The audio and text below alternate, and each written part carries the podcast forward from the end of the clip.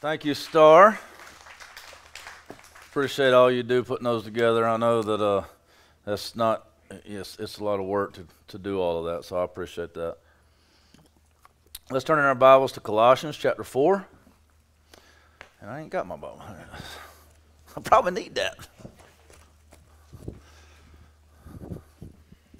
Sadly, many pastors wouldn't. It's heartbreaking. But we're going to open it up and see if we can't learn a little something from the Word of God. Amen? Amen. I don't know what we'd do without it. Uh, let's all stand to our feet for the reading and the hearing of God's Word. I'm going to read uh, just verses 2 through 6. Colossians 4 2 through 6. Continue steadfastly in prayer, being watchful in it with thanksgiving.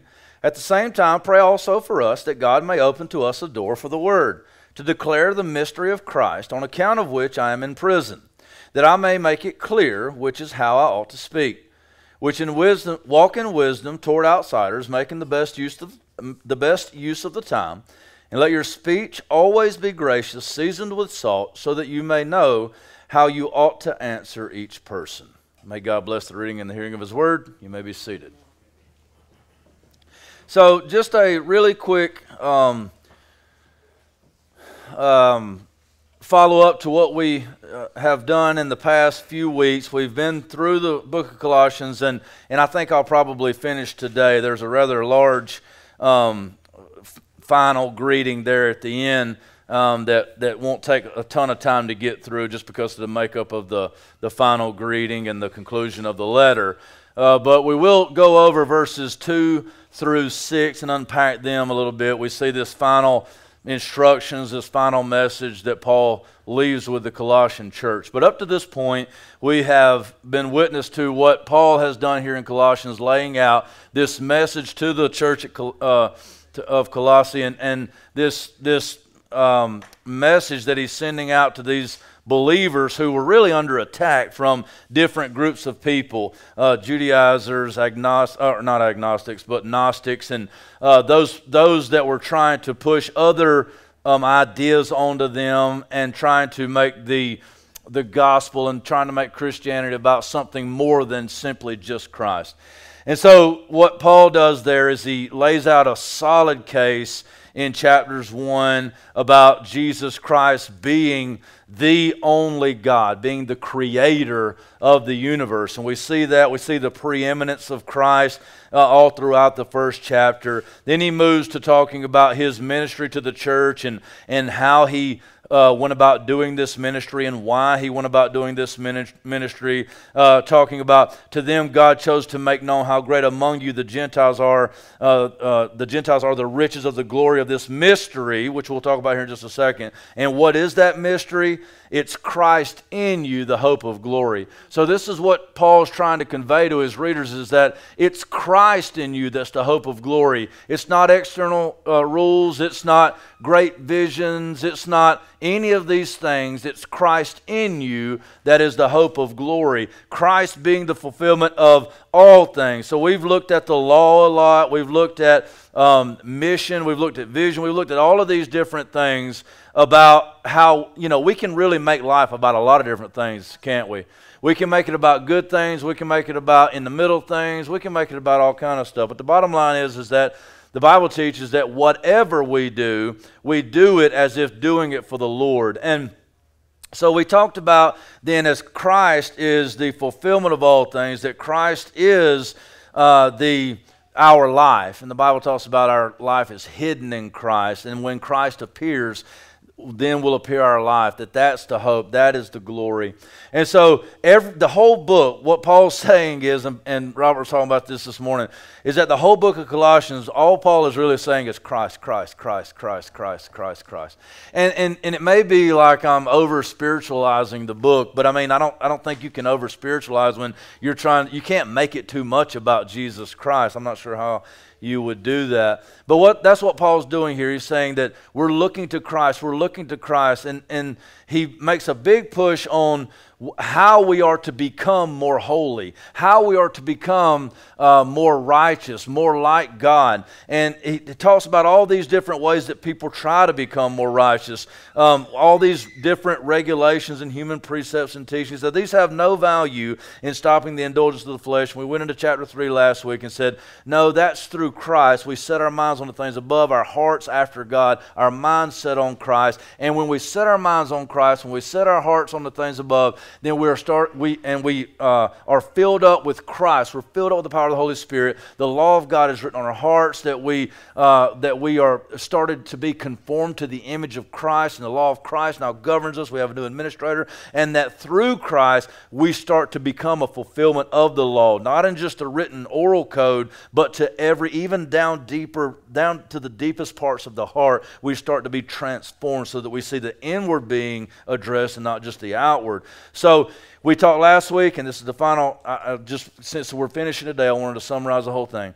Is that last week we talked about how that works itself out in everyday life. So he talked about different realities that we find ourselves in, whether it be wives, whether it be husbands, whether it be fathers, whether it be in, in servitude, in whatever type of environment we find ourselves in at work. Okay, so um, you say, well, it was talking about a slave. Well, it's talking about a bond servant, which is more of an indentured servant who is someone who's working off their debt. So, whatever situation we find ourselves in, and I think he chose that because Onesimus is going to come up, and we're going to see how that relates to this too. But in, he ends that chapter 3 with this. He says, um, uh, he says, Bondservants, obey in everything those who are your earthly masters, not by way of eye service as people pleasers, but with sincerity of heart. See, again, he's taking it back to a heart place. Oftentimes, and, and see how practical these implications are.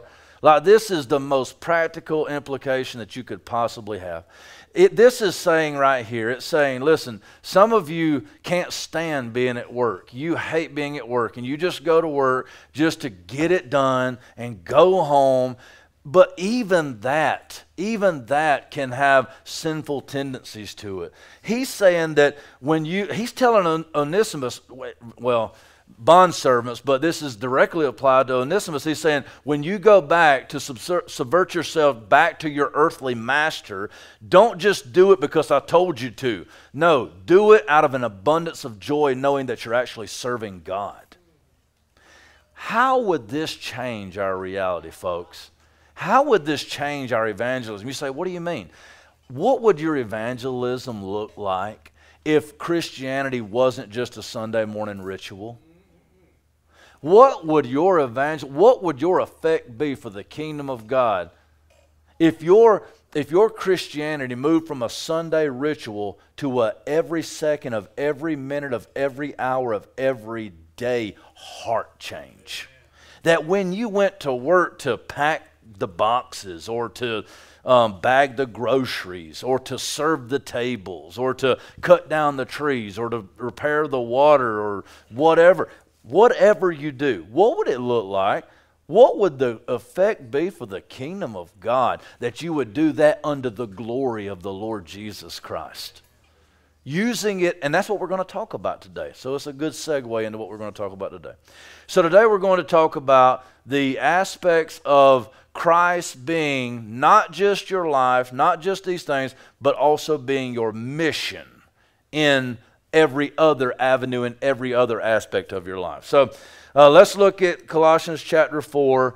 Uh, and just to remind you, the law of Christ, my wife made this uh, graphic for me to kind of, it's a little bit light up here, but if you'll remember the law of Christ, the reason I put this up here is that the law of Christ is the govern is the government, the governing administration of our life, and that is Christ Himself in us, the hope of glory. The law of Christ is that we are to be like Christ Himself that we are to emulate and be filled with His love, and that is to come from us, that we are to reflect the image of Christ, that the example that He set, that we are to live like Christ, the instructions of Christ, every teaching that is in the scriptures of Christ, the standards taught by, by Christ's apostles, so the teachings of Christ's apostles, and then T, the totality of Scripture, total Scripture, every word in the Scriptures, but every word in the entire Bible in light of the Messiah, in light of who Christ is. Is. So, from Genesis to Revelation, every text, every scripture is to instruct us, but we are to see that in light of who Jesus Christ is and to understand how it applies to us through the person and work of Jesus Christ. We follow this up with Colossians chapter 3 verse 11 that says Christ is all. When Christ who is your life appears, then you shall also appear with him in glory. We follow on down to, to verse 11. Here there is not Greek or Jew, circumcised or uncircumcised, barbarian or Scythian, slave, free, but Christ is all and in all. It's all about Jesus Christ. So we see that he is your beginning, middle, and end. We understand that He is your life. We understand that He is your home life, so your life in general, your life in whole, but He is also your home life. He is every every relationship that you have close to you that's not kin. He is your, all your friendships. He is your career. And lastly, He is your mission. So I want to break down and unpack the text, uh, Colossians chapter 4, in light of really these last, this last one, he is your mission. All of these other things we've already looked at. And I don't want to try to over spiritualize. Uh, Paul has done this here. He's saying Christ is your life, Christ is your everything, Christ is your all. Every single thing that we do, we run through the filter, we run through the we run through the person of Jesus Christ. Jesus Christ is how we interact, relate to, and uh, involve ourselves with the world around us period. Every single aspect of it. So, what does it look like for Christ to be our mission? So, Paul has went through this whole letter talking to his friends. Remember, he didn't start that, that church at, uh, at Colossae. It was actually Epaphras who did, but he was the one that God used to change Epaphras' life. And so he's written this letter instructing them to look to Christ, that they're alive in Christ, and so on and so forth. And now he has this message for them at the end of the letter. He says, These are instructions, these are explicit instructions. He says, Continue, looking at uh, verses 2 through uh, 4. Continue steadfastly in prayer, being watchful in it with thanksgiving. At the same time, pray also for us that God may open to us a door for the word to declare the mystery of Christ, on account of which I am in prison that I may make it clear, which is how I ought to speak. So we see this movement here. So Paul has laid out all of these instructions, and this is what I, I, I long for us to get out of all of this, I think, is that we've had a lot of possibly, to some of you, somewhat boring teaching. It's, it's been, and I was talking to Heather about this the other day, it's been really kind of technical, just teaching many of the weeks. Last week, not quite as much, but just teaching, you know, what, you know, how do we relate to the law? What law are we under? How does that work? How does that look? And then you, we hear that and we go, well, this is good information, but what do I do with that? And so last week we talked a lot about how Christ affects us on a daily basis in the relationships that we have. And here's what I want for us to come out. So last week Paul last week I showed how Paul said, "Now, listen, you're made whole in Christ. Christ is all and in all." And this is what that looks like in different relationships that you're in. So wives, husbands, fathers and and so on and so forth. Well, today what I want to show you is, is that not only does it affect your home life, not only does it affect your friendships, not only does it affect your career, but it is to be the undergirding mission of your entire existence. Okay?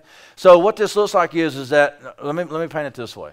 As you interact with your wife, you are to love her for the express purpose of revealing and declaring the mysteries of God to her.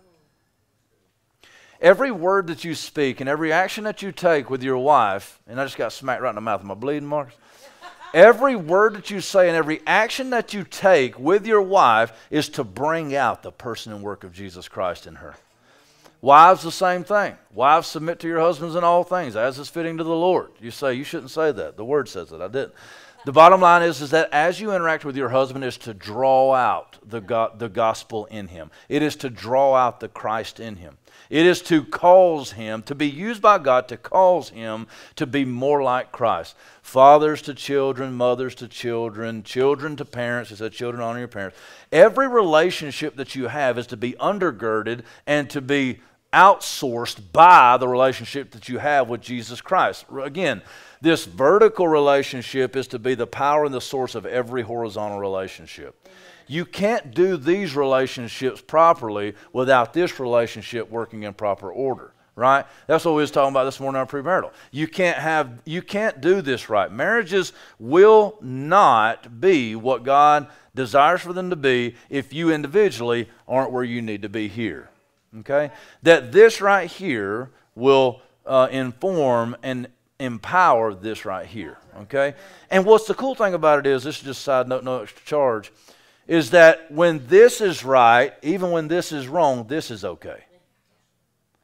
When this is right, when you're right with God and other people come against you and do you wrong, then you're okay because you still got your anchor. You still got your, your tether. I heard somebody say one time that we're, we're like a we're like a kite, and the kite string is God's love. It's our connection to God. As long as that string's in place, and the kite's flying just fine, even when the winds get wrong, you know, even when it gets tough. So we need God. We need to be in relationship with God. But everything that you do in life is to be to the express purpose and for the purposes of revealing the mysteries of God. Where do I get that in the text? Well, it says, continue steadfastly in prayer. Now, I want to show that there's movement in everything that you do. So, in your relationship with your, okay, so if I had my whiteboard up here, I'd probably draw at this point, but just think with me for a second. So I'm, I'm have laid out the book of Colossians, and, and, Paul said, Listen, this is the truth about Christ and how it relates to you.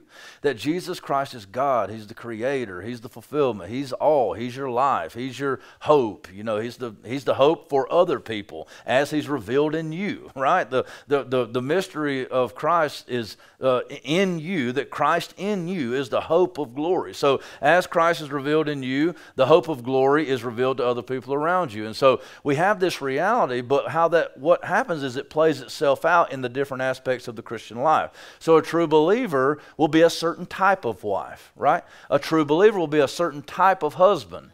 He'll be a certain type of uh, son. He'll, she'll be a certain type of daughter. And, and it'll affect your relationships in your life. A certain type of friend, right? You know the ones that, the, the friends that you have that really do love Jesus, like you can count on them in a little bit different way than you can the other people that you know, right? It's not saying that, that Christians are better people, but Christians better have a better foundation, right? And so yeah. And so we have to think about these things. But what i'm saying is is that let's look at that as the the i, I would say the growing um, aspects of life that are more stationary and are more anchored. So hopefully you'll have the same wife for the rest of your life right? You'll have the same husband for the rest of your life. You'll have the same children for the rest of your life. They'll always be your children. They'll always be your husband. They'll always be your wife. That's the way it's supposed to be, right? What God has joined together, let no man put asunder. So those are kind of anchored, stationary, growing, yet stationary. They're anchored there, right?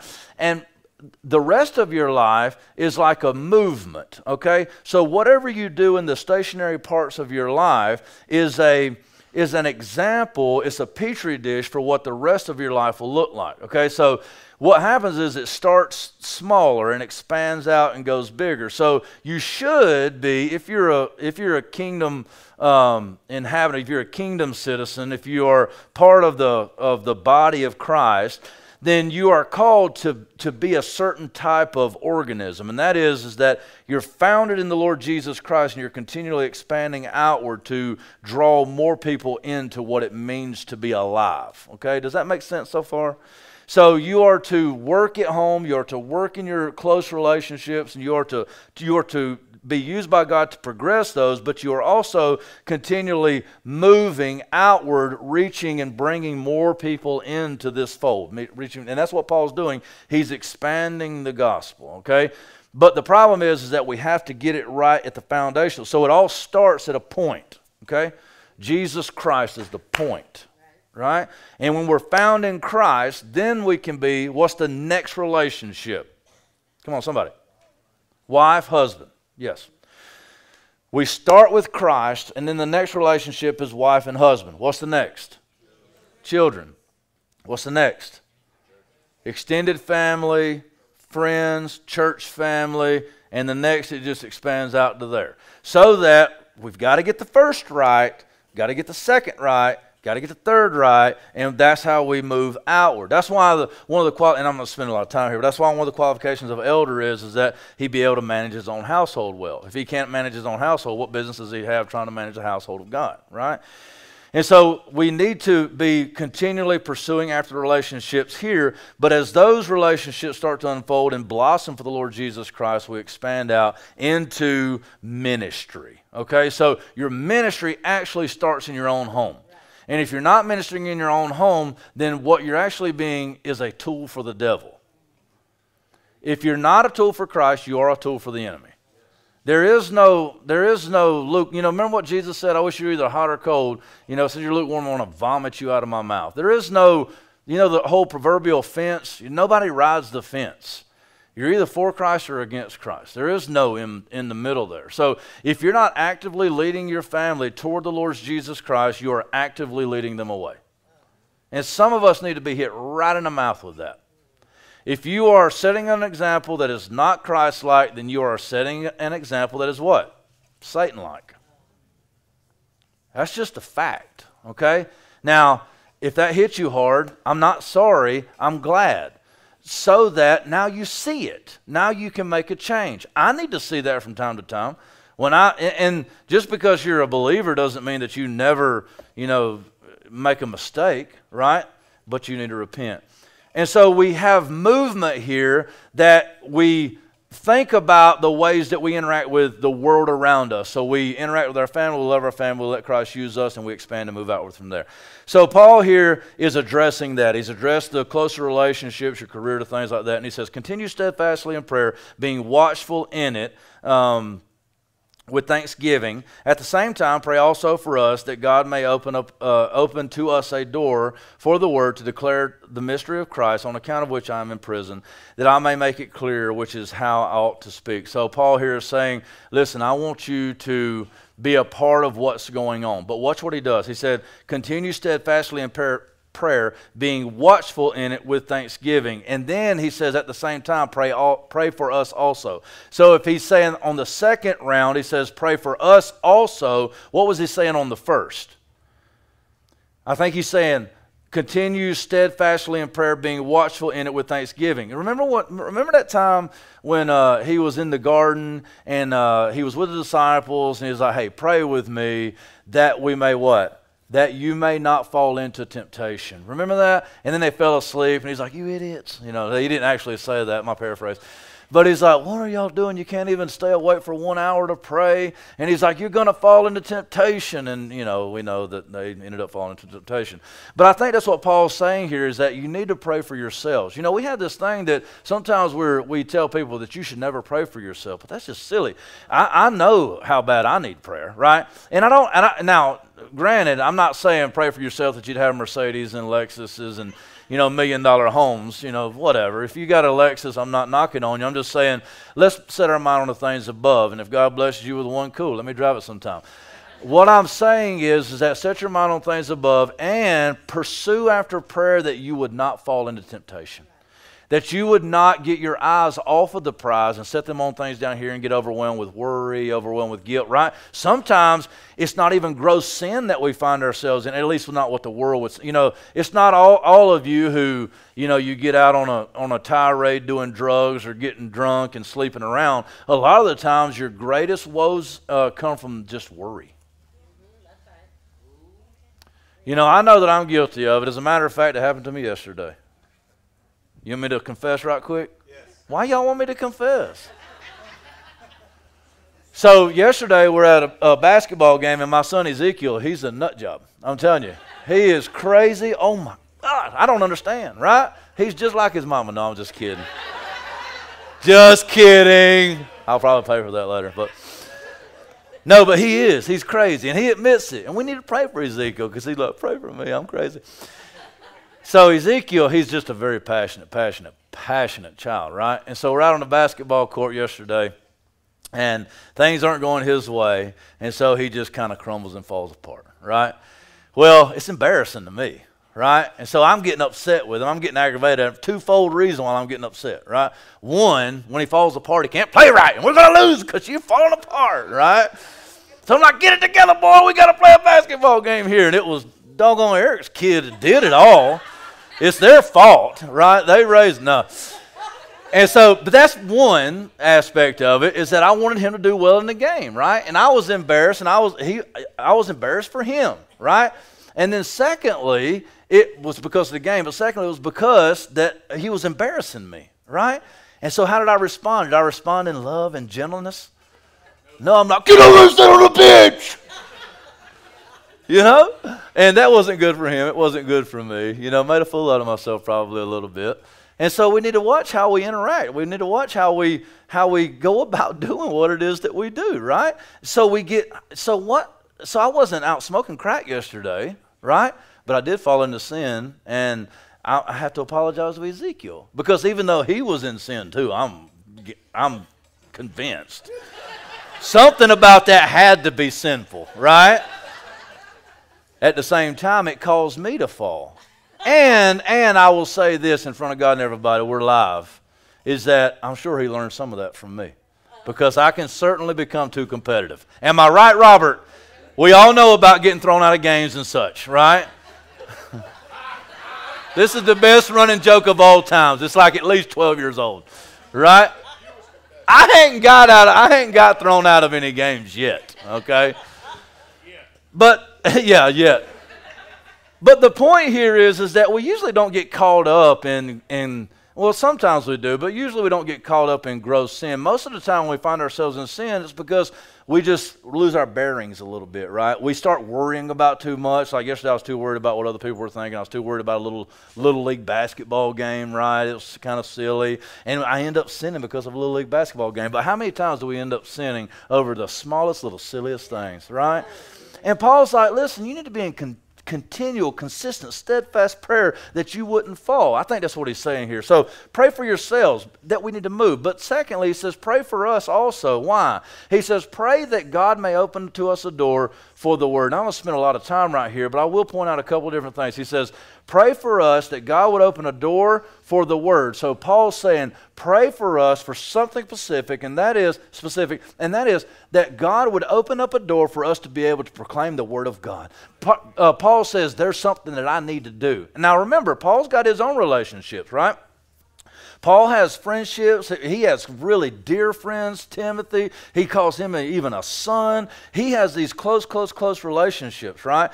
But Paul, while having these great close relationships, has, uh, has a mission in mind. And even those relationships are facilitating movement for the, for the Word of God to go forth and to go out. You see that? And I can't help but to think that Paul's looking to convey that same thing to us, to, to his readers. He's saying, look, every relationship I got is for one express purpose to, to glorify the Lord Jesus Christ.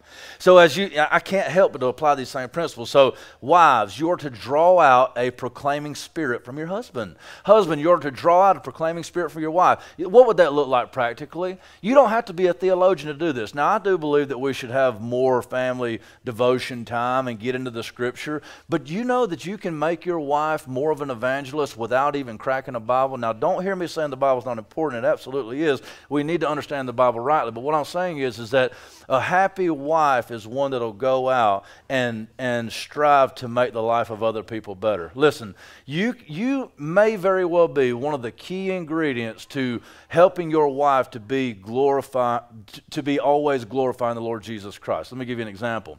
If you are, uh, if you are a jerk to your wife, if, you, if you're not loving her well, if you are continually criticizing her, if you're continually putting her down, if you're continually complaining about how she does what she does, then you think that she's going to be um, a happy, uh, full spirited, wonderfully um, just fulfilled person who is wonderful to be around is, and is a light to the world? Or is she to is she going to be beat down, feeling abandoned, feeling worthless and just walking around like this all the time? And if somebody's walking around like this who's supposed to be a Christian, is it a wonderful example to those around of what it's like to be a Christian? If I'm a Christian, I'm like this all the time. Do you want to be a Christian? No, right? And it's not to say that we got to walk around with a fake smile on our face, but I do believe that we could really, really, really benefit the gospel of the Lord Jesus Christ just by being nice to each other. And that's not over complicated, right? You don't have to be a systematic theologian to be nice to your wife or to be nice to your husband. It's the same way the other way around, right? If you if you continually beat your husband down and nag him to death because of this or because of that, and you are continually just just beating him to death, and he's walking around, you know, feeling worthless, man. You know, you, you've really not helped the gospel by the way you interact with your husband. But if you find that one thing and lift him up, and, and men, generally speaking, really love to have words of affirmation. Every, th- every time we've done this, it's that men really, so, you know, babe, just tell me from time to time how hot I am. I will be more of a glorifier of the Lord Jesus Christ. Hey, if my wife smacks me on the butt, hey, let me tell you something. I'm going to witness to somebody. That's all I'm saying, right? Listen, listen. I preach, you slap. We good. I'm telling you the truth right now, right? Am I, am I lying? I'm lying. A good slap on the tail will do a man real good. I'm just saying. Now, women don't like that. My wife won't even walk up the stairs in front of me no more. I always thought it was gospel proclamation. Is the only reason I was doing that. But she won't even walk up the stairs. Where you going, bro? It's okay. Hang around. He's going ahead and getting a recording of this, so I can't back out of it later. No, no, no. Be nice to one another because a nice Christian is a far, far, far easier Christian to follow. Right, yeah. Everybody wants to be around, a, you know, nobody wants to be around old Krabby Patty, you know? And th- I think that's the real reason why the Bible says, fathers, don't, don't provoke your children to anger, right? It hurts both of you. One, you're being a jerk and nobody wants to be around you. And two, your kids are jerks because you made them jerks because you provoked them to anger. Nobody wants to be around your kids, right? Man, a lot of the times, you, when, when, you, when you got a kid you don't want to be around that kid, it's because you probably didn't want to be around their parents. Be the type of person that you would like to be around. A lot of times it's just really simple. You don't have to be a theologian to get some of this stuff. So Paul's saying, look, pray for us and pray that we, and here's one other thing, and I need to move on. He's saying, look, pray for us and pray that the Lord would open up a door for us to declare the mystery of Christ. And he already told us what the mystery of Christ was. What was it? It's Christ in you, the hope of glory. You know, help, he's saying, help pray for us that God would open up a door that we could share the Word of God and that that Word of God would teach people that you actually could be the place where heaven meets earth and the gospel goes forth and the, and the kingdom is built. That's an amazing, that's an amazing thing, right? So he's saying, look, pray, for, pray that God would open up a way that I could really glorify God and to, to help other people be born again and to be the place where heaven meets earth. Now, that's that's cool. That's awesome. That's a great message, but, but that's not what I want to point out. I want to point out this. This is how serious Paul was about it. He says, on account, so I'm asking you to pray about something that cost me something. He says, pray that the, the door would be open for the word to declare the mystery of Christ, on account of which I am in prison. okay, so here's, the, here's what Paul's saying. He's like, listen, this, this almost got me killed, but can you pray it keeps on happening? Have you thought about that? He says, Look, I'm sitting in prison right now for what I'm asking you to pray for. Do you think that he was sold out for the gospel? In, in other words, he's saying is that I'm in prison and I don't care to go back. That's how much I love Jesus. That's how much I'm about the gospel. Pray that what got me in prison can keep on happening. That's powerful. And you might miss that if you just read by. That's powerful right there. He's like, I'm sitting in prison right now, writing, writing. Now, here's another thing. I'm sitting in prison right now writing you this letter, and I'm happy to be doing it. I'm happy to be. I, I, would, I would gladly go back. As a matter of fact, could you pray that the same thing that got me in here can keep on happening? That's, man, that's, that's crazy. And it takes us to this level where we understand that we can be okay where we are. Your marriage isn't perfect. Yeah, that's okay. Paul was written in writing from prison. Your, your children a little crazy, that's okay. Keep trusting God. Keep being happy because God's got, you know, He's got it under control. He's in control. We can trust Him, right? And even if it looks like it's, it's spinning out of control, we know that Christ is still the foundation. We know that Christ is, is still God. He created it all. Go back to chapter 1 of Colossians. So we're going to be okay. So, uh, you know, movement. We got to be, Paul's saying, look, keep, you know, pray that God would keep you and that He would put this on your mind. Pray for me that we can keep moving forward to gospel. Keep moving forward to gospel. I don't care if I have to go back to prison. I want to move, move, move, move, move. All my relationships are about moving for the gospel. So we're, we're, it's, it's about the movement, okay? But secondly, let's look at verses 5 and 6. Uh, so he says, walk in wisdom. This is a really good aspect right here. Okay, so you you're in your home and you're pursuing after Christ, man, you need to be filled up full of Christ, eh, just in love with Christ, and it'll come out. And then he says, walk in wisdom toward outsiders. See how he's moving? So the movement takes you where? So we're building this, we're, we're building this, this, um, this core, this base, this, um, this bunker, you know, where we have got everything that we need. We've got our survival kit. Christ is all. Everything that we need is right here. And we're building our core up in Jesus Christ. And as we build our core up in Jesus Christ, it keeps getting bigger and bigger and bigger. It's expanding, right? And in every aspect in our lives, we are doing what we're doing with the with the mindset, with the with this reality in the background of how do I interact with this person so that my interaction with this person would glorify the Lord Jesus Christ and help me to expand um, awareness of Christ, acceptance of Christ, the glory of Christ. How can, how can my interaction with this person, how can my interaction with Ben or with Mallory or with Dustin or with, with Josh or whoever, how can my interaction with you glorify Christ. What man, how would that change? Before you ever open your mouth in reacting to whether it be your wife or your friend or whoever, is what I'm about to say pointed in the direction of glorifying Christ? And if it's not, let me shut my mouth. That would be a crazy change, just even right there. But so the, all those relationships are for the movement going out. So he says, walk in wisdom toward outsiders. So now this is the people outside your fold.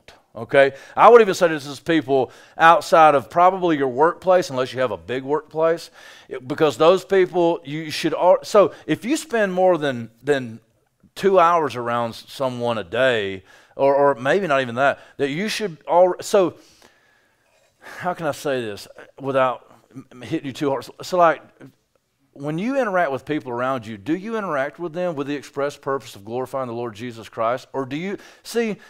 Most people think when I say, do you have a ritual that you go through on Sundays and then you have another life? I wouldn't, I wouldn't, I wouldn't hesitate to say that I guarantee you in a, in a, in a, in a crowd this size, there's probably a lot of people in here that you come and you sit and you listen to me run my mouth about Jesus for an hour or two, right? But then when when Sunday morning at 12:15 rolls around and you walk out those doors, you don't talk or think about Jesus again until you get back here.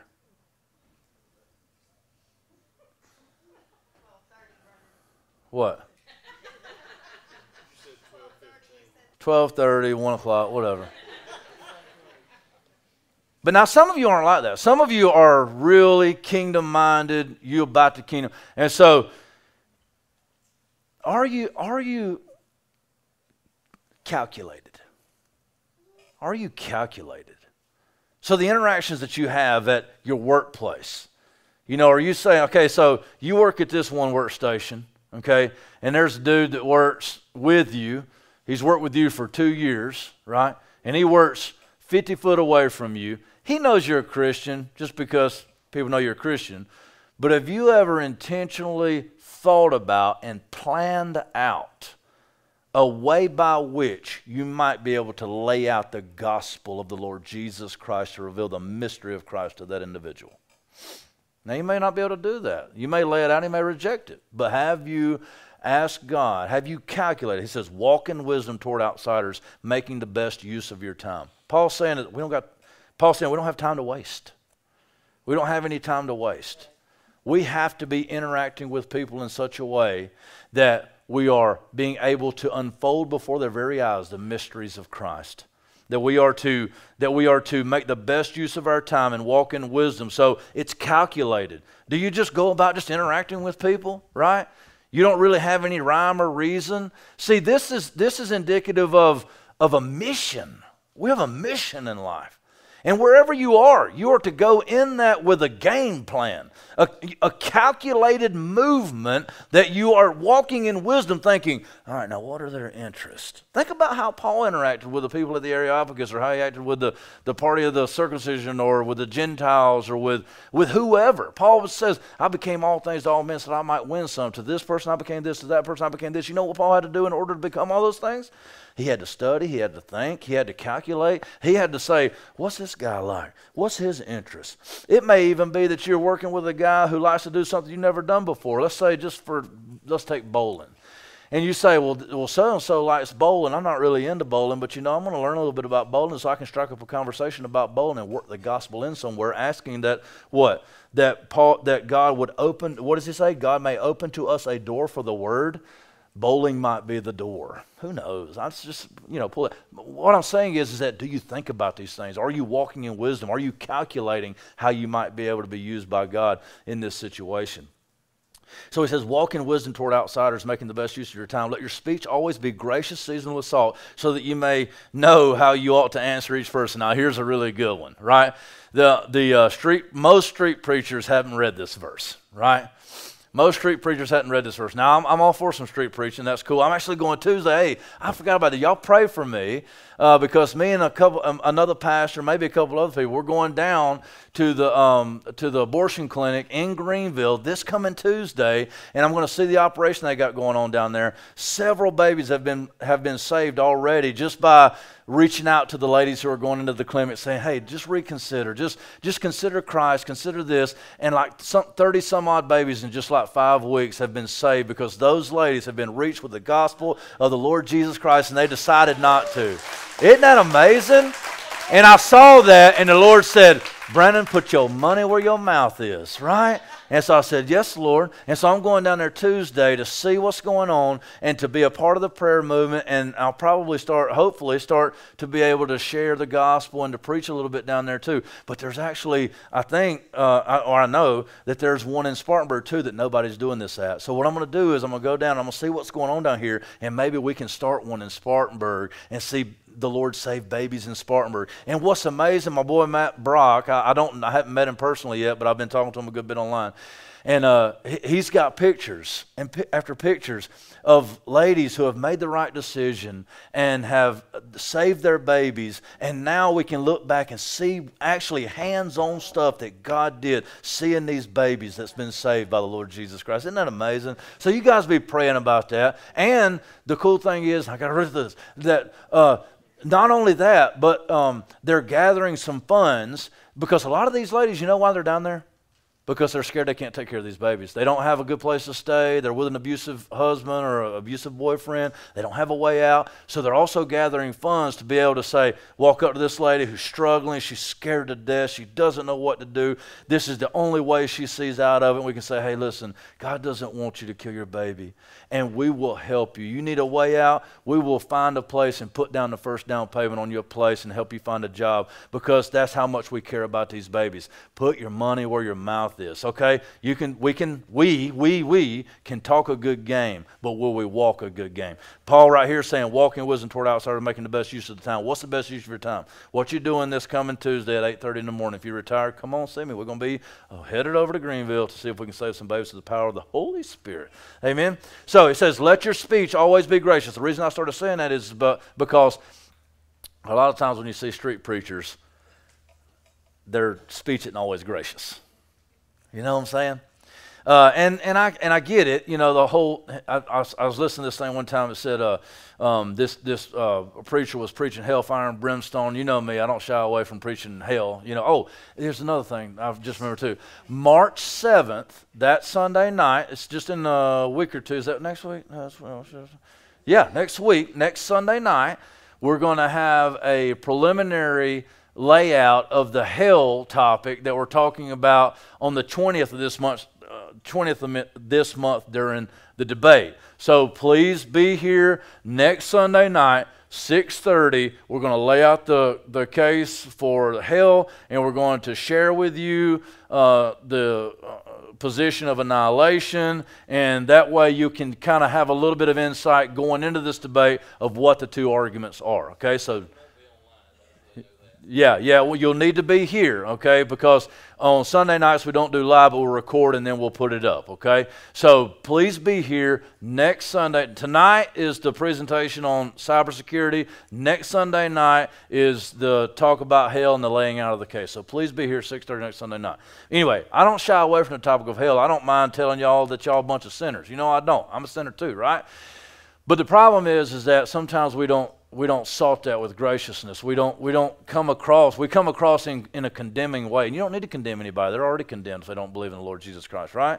And so this guy said, you know, it, it, this one guy told this other guy who was preaching about, you know, hell, he said, you'll, you'll preach, uh, you'll get more flies with honey. You've all heard that, right? You'll get more flies with honey. He said, I'm not trying to catch flies. I'm trying to kill sinners, right? And, and I get that. You need to tell people about their sin, but there's a gracious way that you can even do that. So he's saying here, he's like, make sure that you let your speech always be gracious, seasoned with salt, so that you may know how you ought to answer each person. So I don't think it would do any good to stand on a street corner yelling out derogatory terms at people who are homosexuals or people who are going to have an abortion. You know, I don't, I don't, I don't know how well it would be to stand up. You know, the ladies going in who are terrified. Usually they're going in because they're terrified of how the, this and that to, you know, scream murderer at them as they walk through. Which all we all know that that killing an innocent baby is murder, but we, we, can let our speech be gracious. There's a way that we can present the gospel of Lord Jesus Christ with hope and with gentleness and with peace, seasoned with salt. What does salt do? Salt does sting. You pour salt into a wound, it does sting. And the truth is stinging enough. You don't have to make it more um, uh, offensive. The gospel is offensive enough. I promise it is. You don't have to make it more offensive.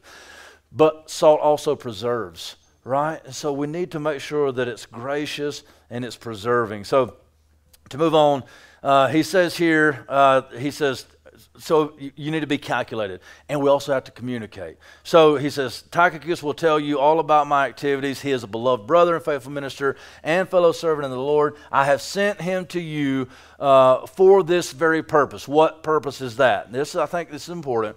He says that you may know how we are, and that he may encourage your hearts. And with him, Onesimus, our faithful and beloved brother, who is one of you, they will tell you of everything that has taken place. So I want to point out just a few things there. So, Christ being all is to affect every single aspect of our life, the closest relationships, the um, our family, so our wife and our so Christ is all our wife and our husband, our children, our family and church family, our friends, and our career is to be everything. But all of that is for a reason, and that is to proclaim and declare the mystery of Christ, which is the hope of glory in you, and the building of the kingdom of God. And so we see that He is our mission. So every relationship that you have is for the express purpose of glorifying Christ. And you need to have that in your mind. It needs to be on the forefront of your mind. You need to be asking yourself as you interact with your wife, your husband, your kids, you need to ask yourself, how is my interaction with my wife and my husband, my kids, how is that interaction doing as far as um, glorifying God and drawing out the glory of the Lord in my spouse or in my child or in my parents or whatever that, that might be? What, how is your mission going? Okay? And then we see that we, if this is a mission, right, and every aspect of your life is for the express purpose of glorifying Christ, and Dustin has a mission, I have a mission, right? Uh, we all have this mission, then, then what is that kind of indicative of? Is that we're on a team, right? We're a team in here okay? And as a team, we have a goal, we have a mission that we all are going in the same direction. Now, we can spend a lot of time there, but just for the, the purposes of saying, is that we need to help each other make the goal. We need to help each other get to the place that we want to be getting to. Does that make sense? Okay? So there's a lot of bit, there's a lot of different aspects to that. One is is that okay, let's say we're playing basketball. We just had a basketball yes, yesterday, basketball game yesterday. If uh, if I'm on a basketball court and I'm playing some old man ball, right? and, and, and I'm on a team and, and I get a little bit confused and, and, I, and I steal the ball and I take off running toward the wrong basket, right? And I'm about to make a basket for the wrong, for, for and, and I'm about to make a shot in the wrong basket. What's my whole team doing? If they realize it, what? Whoa, whoa, what are you doing? Don't do that. Somebody might even come over and steal the ball from me, right? Now, I might get mad. If you go watch some blooper videos on YouTube, you can see some of this. What are you doing stealing the ball from me? And they're like, you're going the wrong way, bro, right? So it necessarily means that we have to hold each other accountable, right? If we're all supposed to be going in one direction, you see your brother, your teammate, going in this direction, you got to be like, hold up, man, where you going? We're going this way. And what is it to be? So, just a practical application of that. Let's be very practical here. If I, if if Robert and I, or or Eric and I, if, if we're going, if me and another dude are going in the same direction because we love the Lord Jesus Christ, and and dude has started to go back the other way by abusing his wife or by um, you know looking at something he shouldn't be looking at or doing something he shouldn't be doing you know, what do I do? I said, bro, you're not going in the right direction. You're not going. What are you doing? You got to, you got to, you got to change. You got to repent. Let's go in this direction. Come on. So we help each other out. So we're a team. We have the same goal. We also see that we must be moving. See, so football teams never win if they stand still. Basketball teams never win if they stand still. Right? Baseball teams never win if they stand in the same spot. Right? there's no team that can win a game that stay in the same spot. We've got to move, right? We've got to get on the move. There's got to be movement. And so, what we want to do is we want to say, okay, I'm living my life today, and we can oftentimes get complacent and just kind of be who we are. But what if we ask ourselves a question every single day? Am I moving in the direction of glorifying Christ and revealing the mysteries of Christ? Am I doing this in the relationships that I have? So we got to move. So we also must move in wisdom. That's the calculated part of it.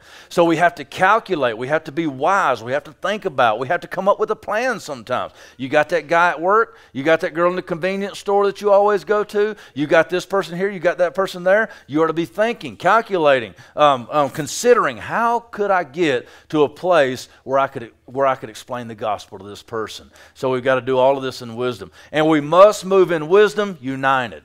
So the best football team is wise. They've calculated everything. They're on the move and they're all doing it uh, together in perfect synchronized harmony, right? So if we've got disharmony, if we've got disunity, and we're not all going in the same direction, then oftentimes we're fighting against one another, and that hinders progress, it hinders movements, right?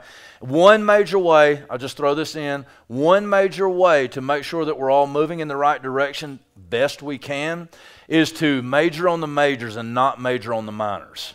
There's lots of places that we disagree and we can slow ourselves down and get bogged down on the secondary, third, fourth, fifth tier issues and get our focus off of Christ, and that will hinder us and slow us way down, right? But if we set our minds on Christ, we seek the things above, we set our hearts on the things above, and major just on the majors, we can sort the, we can sort the other stuff out on the way, right? We can sort that stuff out on the way. Let's don't stop talking about this that doesn't even really matter. Let's talk about that stuff on the way. So we'll move in in unison. Well, this communicated, calculated movement is for the express purpose of declaring the mystery of Christ.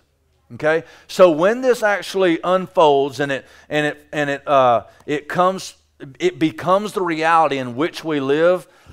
And I don't really know how. This is just a prayer thing right here, I guess, because so often there's people who come to the church. There are people in the community that I know are believers. There's people that I know who say they're believers, but they don't really do this, right? They, they don't, they're not really about the person and work of Christ, and their, their mission isn't to declare the mysteries of Christ to everyone around them.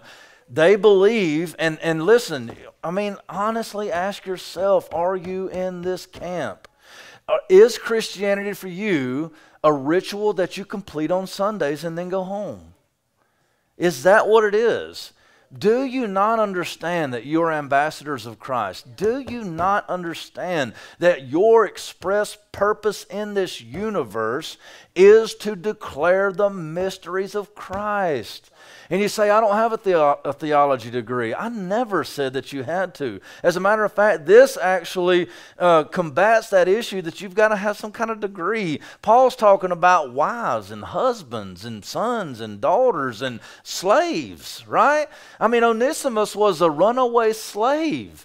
And he's telling Onesimus, listen, just go back to being a slave. And as you are a slave, a bondservant, be one to the glory of God.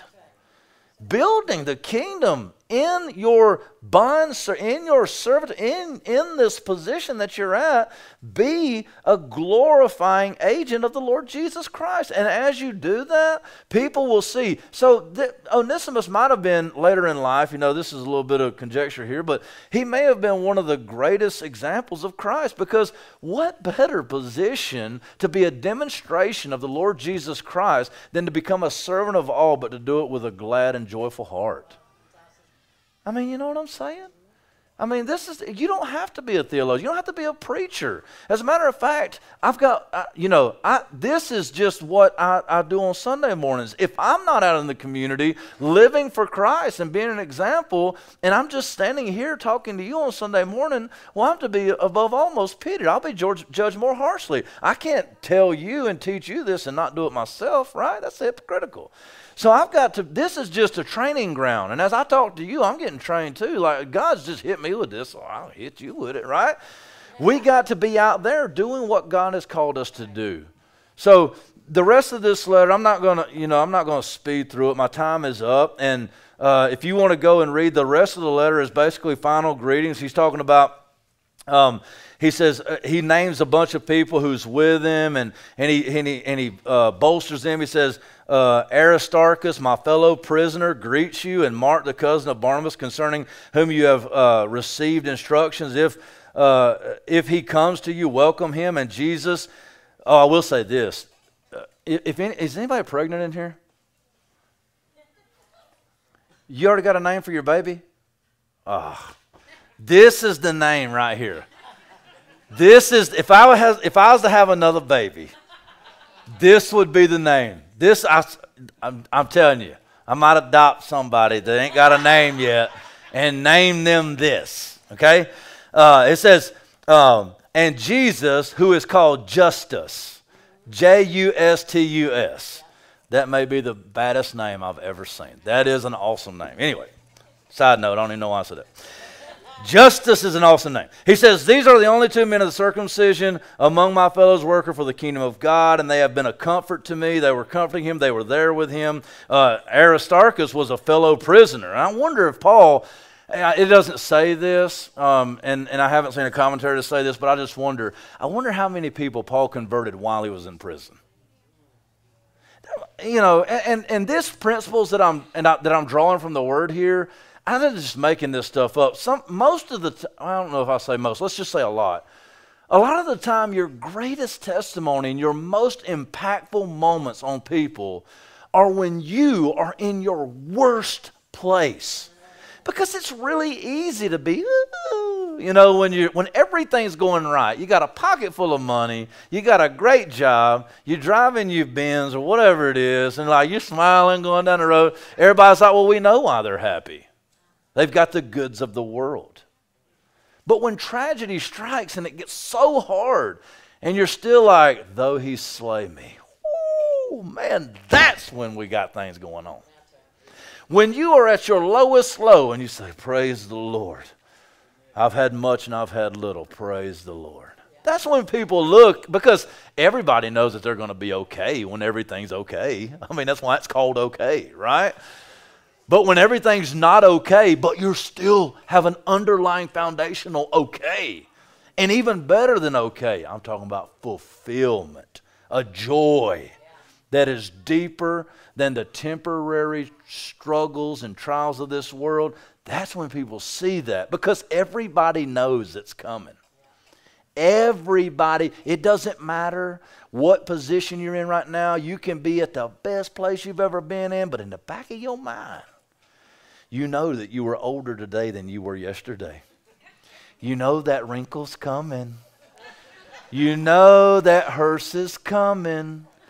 You know tax season's coming, right? You know it's coming, right? And so in the back of your mind, you're like, it's good now, but it's going to be bad, right? And so when you see somebody who, when you see somebody who is, who is okay, and not just okay, but overjoyed in the hard season, you take note of that. And, and these types of things start to come into your mind. What they got that I don't have that I know I'm going to need? That's Christ. That's Christ. So I think we go back. That's why Paul. Okay, I'll, I'll end with this. You guys come on up.